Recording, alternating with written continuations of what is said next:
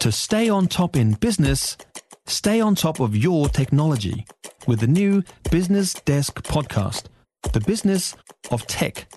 Listen on iHeartRadio or wherever you get your podcasts. Nikki Wicks is with us this morning. at the Atamari, good morning. Morena, Jack. It's um celiac awareness week, and you know that I always tease weeks and months because it feels like there's a week, a month, a day, an awareness moment for everything. But I didn't realise this.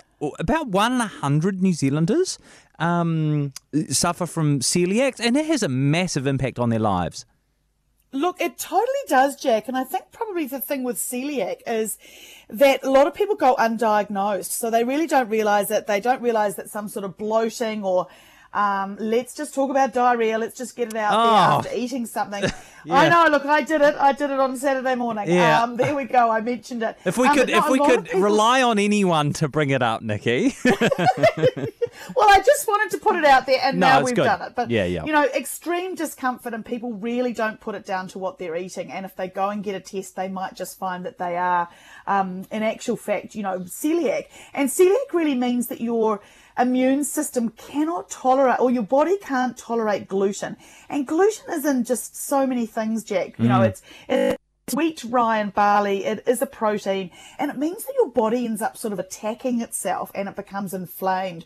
So your beautiful small intestine, if I remember from um, physiology back in the day, Mm. is like a sort of caterpillar kind of turned inside out with all the sort of little filaments on the inside, processing all our lovely food and, and feeding nutrients into our system. Right. And of course, that doesn't happen if you're celiac. It all gets clogged up.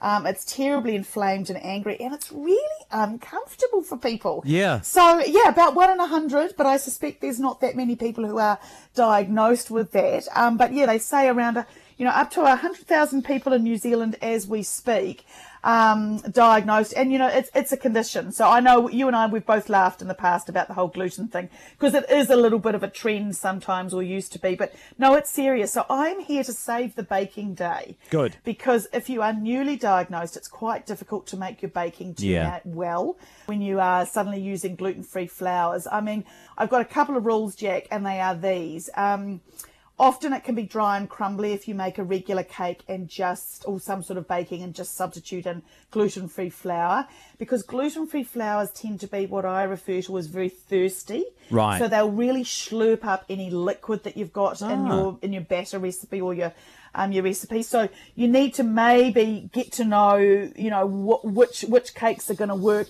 I tend to say, don't rely on baking whose charm lies in fluffiness, right.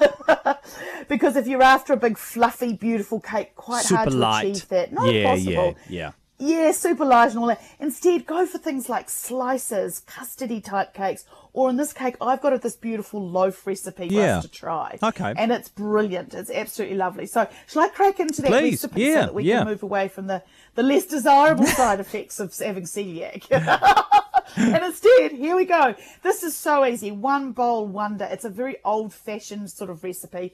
Turn your oven to 160 fan bake, grease and line a loaf tin, and then mix all of these ingredients together, all the dry ingredients, which is one and a quarter cups of gluten free flour. Um, I tend to use either a, and I'm not name dropping here, just helping people out. I tend to use a Bakels or I use an Edmonds. There are others out there, but I just particularly like their mix. They have some maize in there, some tapioca, some rice flour in a good mix, if you ask me. Anyway, two teaspoons of baking powder, one cup of sugar, and I sometimes use a mix of brown or white. It doesn't really matter. One cup of desiccated coconut. Um, so mix all that together and then add into that one cup of milk, maybe a little bit more if you feel like it, it's too stiff. It should be quite a sloppy kind of a batter, more sloppy than if you're making a regular loaf. And good teaspoons of vanilla extract. Pour that into your loaf tin. Cook it for about 60 minutes, Jack. No, it won't rise dramatically, but that's okay in a loaf. A loaf is often quite um, dense. Yeah. Because this is not, this is a loaf. This is a proper loaf. It's not a loaf cake. Um, you can slice it off and toast it after a day or two, which is beautiful. Um, absolutely delicious. I have it with a little bit of butter on it. Oh. Um, because it's a loaf. It's a little bit bready, but uh, it's got that beautiful sweetness to it. So that'll get you started if your uh, gluten-free baking hasn't been great today. Yeah. There you go. Okay, that sounds great. I've got one other little tip. Can I add it to um to our to our gluten free Yeah, baking advice panel. Um, almond flour is your friend. Almond meal, so Yeah. good, so good. It just ma- it just adds richness to So- everything. You know. Oh, you're absolutely right. It gives it a nice kind of buttery feel, doesn't Mm, it? Nice and moist. Whereas I would say that coconut flour, though I'm not dissing it entirely, it's great. That is probably the thirstiest Yes. of all of the gluten-free flours. Yeah. So if you're just substituting that, you'll find you're like, where did all where did all the moisture go? And you'll be left with a little bit of a um, either crumb or cardboard result. So yeah, get to know your flours, and then you're all good. Happy for anyone to contact me either through social um, if they if they're kind of worried or not having success. Mm. Happy to answer some questions this weekend. Fantastic. Thank you. Have a great weekend. My pleasure.